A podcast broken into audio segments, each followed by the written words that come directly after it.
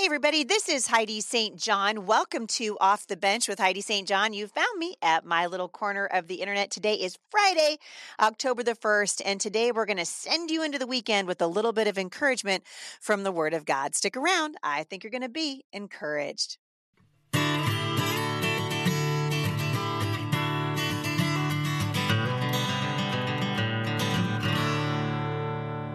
Hi, I'm Heidi St. John. You probably know my name because I've been working hard for the people of Washington state for the past 17 years. Now I'm running for Congress in Washington's 3rd Congressional District, and I need your help. I'm running against several big money Republican opponents in the primary, and I am determined to prove that a grassroots campaign financed by working men and women can still compete with super PACs and mega donors. To make a difference, please visit HeidiSt.JohnForCongress.com. So I'm glad you guys are here. You made it to the 1st of October. Congratulations. Uh, a lot of people are were wondering if we would make it this far, and we did. A couple things coming up on my calendar. I'm looking here, and I want to just let you know because I uh, my life's sort of on fire right now. That if you are following me at Mom Strong International, we are getting ready to start a brand new study. We'll be in the book of First Timothy. This is a great time uh, to get your kids into the Word of God and equip them. You know, uh, when I was growing up, we memorized a verse. You know, your word have I hid in my heart. You guys remember this? Uh, Thy word have I hid in my heart that I might not sin against thee. And one of the passions, the driving forces of my life for the last 15 years has been ministry to mothers, uh, women in general, mothers in particular, to really encourage you to a place of biblical literacy. And you have an opportunity to do that right now with all of the things that are happening in the world around us the uncertainty, the overreach of government, the crackdown on religious institutions. Uh, I don't know if you guys are watching what's happening in Canada, but it is absolutely shameful what that country is doing uh, to Pastor Arthur. Watch that story. I'll link back to it in the show notes today. But Christianity is under assault. So uh, Pastor Arthur flies back to Canada, which, you know, good on him. I probably wouldn't have gone back, but he flew back to Canada and uh, upon landing was immediately arrested. What was his crime? Holding church services, baptizing his daughter. This is exactly what is happening in the world right now. And the Bible tells us that we are supposed to hide the word of God in our hearts. And I think that there's not very many things that are, I would say, as alarming as the trend of biblical illiteracy within the church. So we are dying right now in the church because we don't know God's word and we can't defend it. And I'm going to encourage you guys to a place of biblical literacy. Spend some time in the word of God with your children and do what what Moses instructed in Deuteronomy when you rise up and when you lie down, when you walk along the road, instruct your children and yourselves in the ways of the Lord. And I think now you know, more than ever as I'm watching, there's not very many people that know the most basic contents of the Bible. And 50 years ago, that wasn't the case.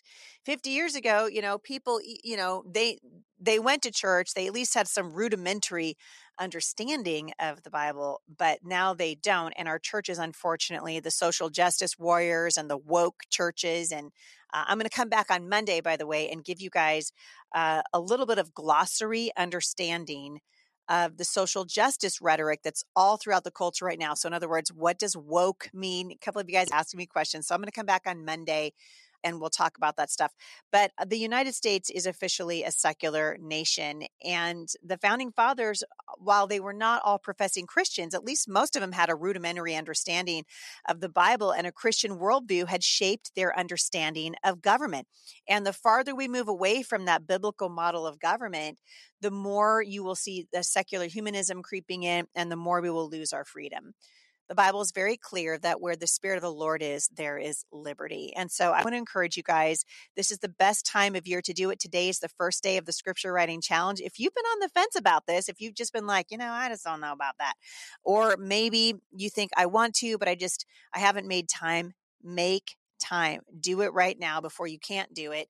Uh, you can go to HeidiSt.John.com and find out more about the ministry. You can just go directly to it, MomStrongInternational.com, and you can join thousands of other women who are going through the Word of God every single month with us. There is a program for your littles called Kid Strong. Uh, I was reading a Chuck Swindoll I love Insight for a Living. I've followed Chuck Swindoll for most of my life. And he actually wrote about this. He said, I'm not going to harangue you with a long essay decrying the, the downfall of spiritual America. I'd rather focus on the good news. There is a solution. While there is no quick and easy cure all that will suddenly eliminate the grind of biblical illiteracy, I do believe that one particular discipline more than any other will ease the burden. When I began to get serious about spiritual things, it was this discipline that helped me the most. No other decision has been as profoundly helpful to me as memorizing scripture. And he talks about the same verse that uh, that I told you at the beginning of the show today, uh, which comes from Psalm 119. Thy word have I hid in my heart that I might not sin against thee. Uh, a more modern uh, modern rendering of that verse, of course, appears in the NIV. I've hidden your word in my heart that I might not sin against you. Now, the term hidden expresses the idea of treasuring the Bible in the same way that a miser might hoard gold coins and keep them in a secret vault. And uh, Chuck goes on to say, over the years, I have hoarded Bible verses, gathering a storehouse of them in my mind. I can recall more than one occasion when the memorized word of God rescued me from sexual temptation. It was uh, the, it was as though God pulled me down out an, an imaginary shade between the other person and me, and inscribed on the surface were the words, "Be not deceived. God is not mocked. Whatever a man sows, that will he also reap." I'd committed that verse to memory as a teenager, and during times when I felt profound loneliness, scripture that I had memorized rescued me from the pit, pit of depression. Verses like Isaiah 41:10, you guys know that verse, right? Uh, and Isaiah so clearly, I mean, that guy had been through suffering and had seen so much devastation in his lifetime. And he wrote, Don't be afraid, for I am with you, says the Lord. Don't be discouraged, for I am your God. I will strengthen you and help you. I will uphold you with my victorious right hand. Uh, this is the word of God, and and we are meant to study it, to hide it in our hearts. This has been uh, the life's ambition, really, for my husband and myself as we've discipled our seven children for the last thirty years. And I'm going to encourage you. Uh, get into the Word of God. You know, you know, open up your Bible. And when we talk about memorization, before I, I'm going to answer some questions today, but before we talk about memorization and and feel like oh man, I'm overwhelmed, or the mom who's like, I just can't do it a lot of that memorization comes through just steady reading of the word and we read it over and over again. You know, how come um, I know the the uh, the words to the Star Spangled Banner? Well, it's not because I sat down and committed them to memory.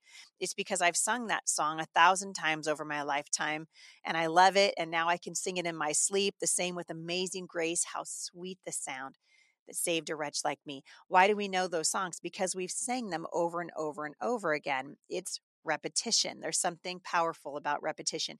So even if you don't have a plan to memorize scripture, you're being in the word consistently, and the Lord is going to bring, the Lord honors the reading of his word.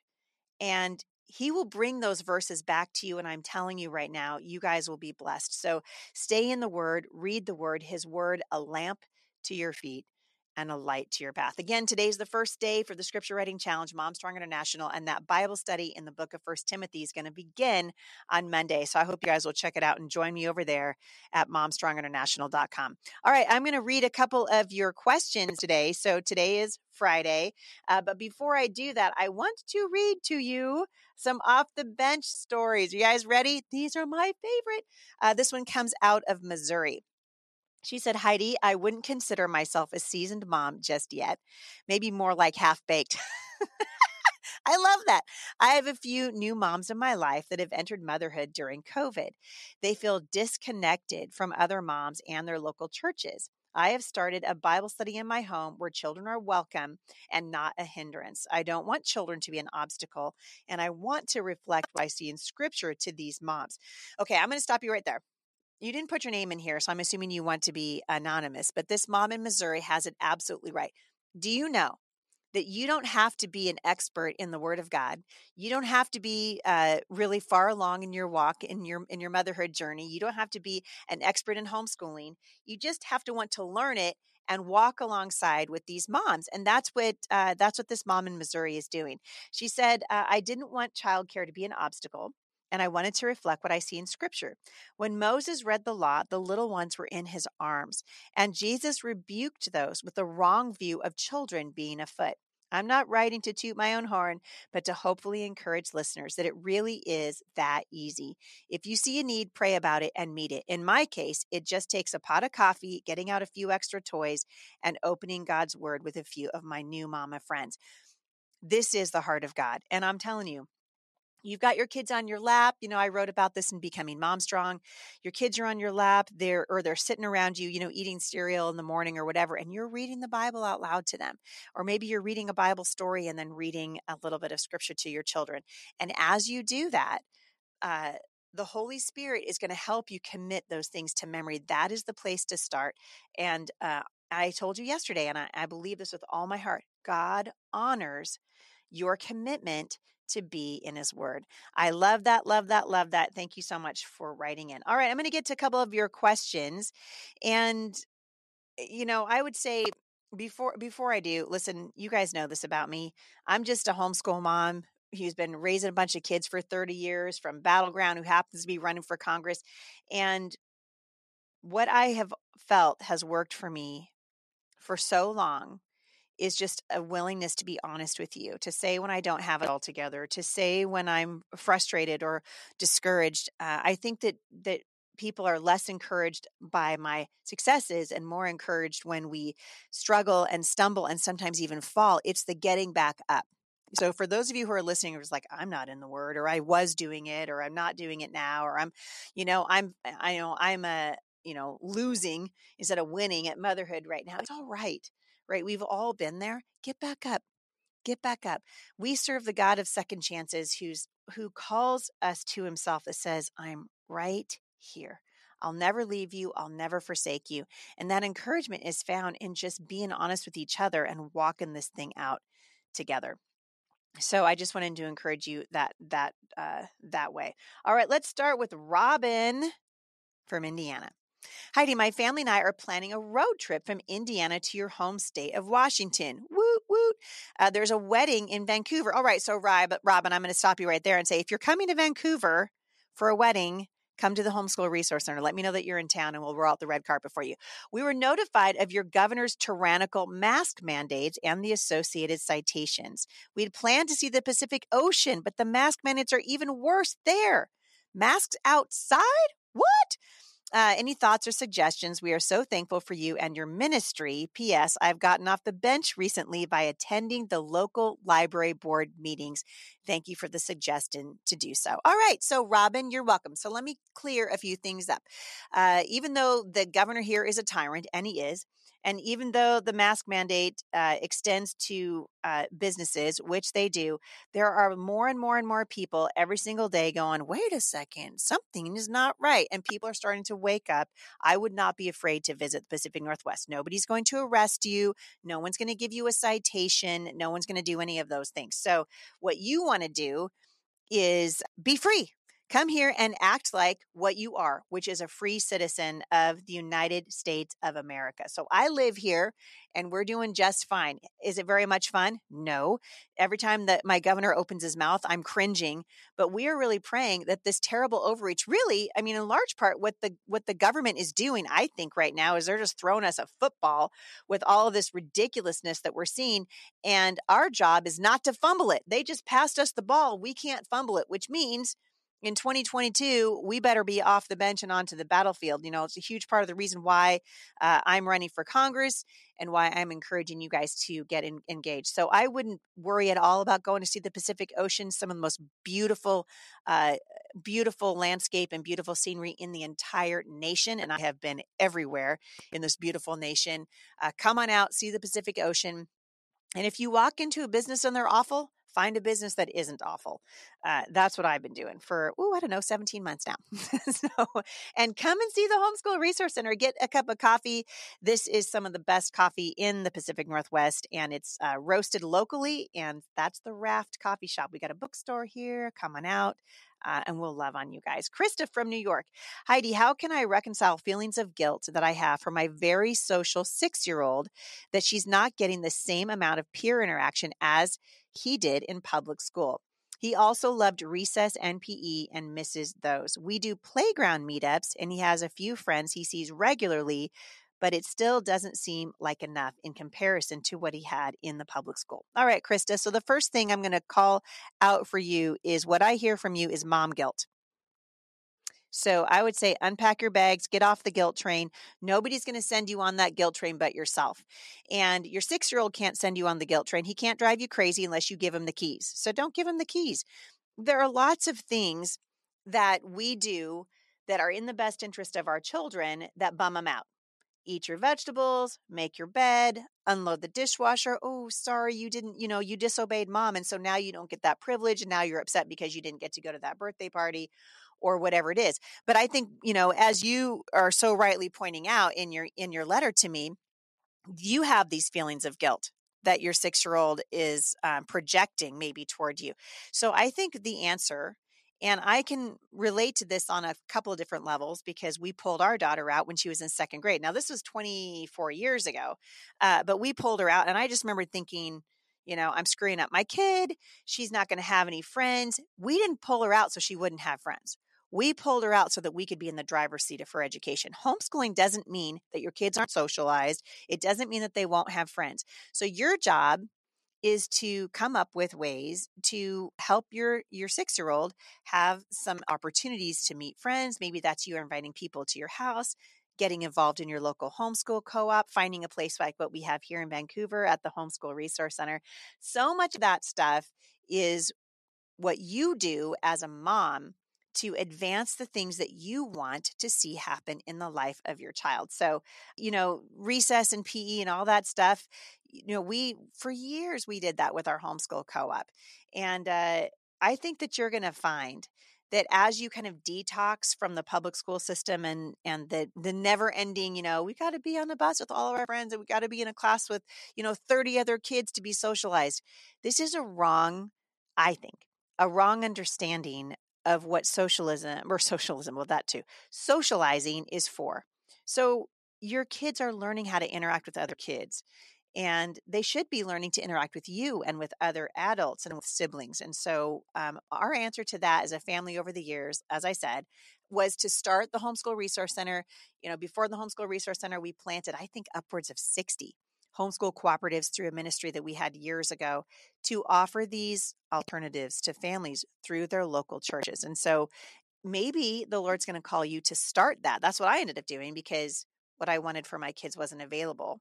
And so we started our own. So, Robin uh, in Indiana and Krista in New York, be encouraged today because um, I think God's going to do something really big. And you're going to look back on this and be like, oh, that's what he was doing. I love that. Jordan from Pennsylvania.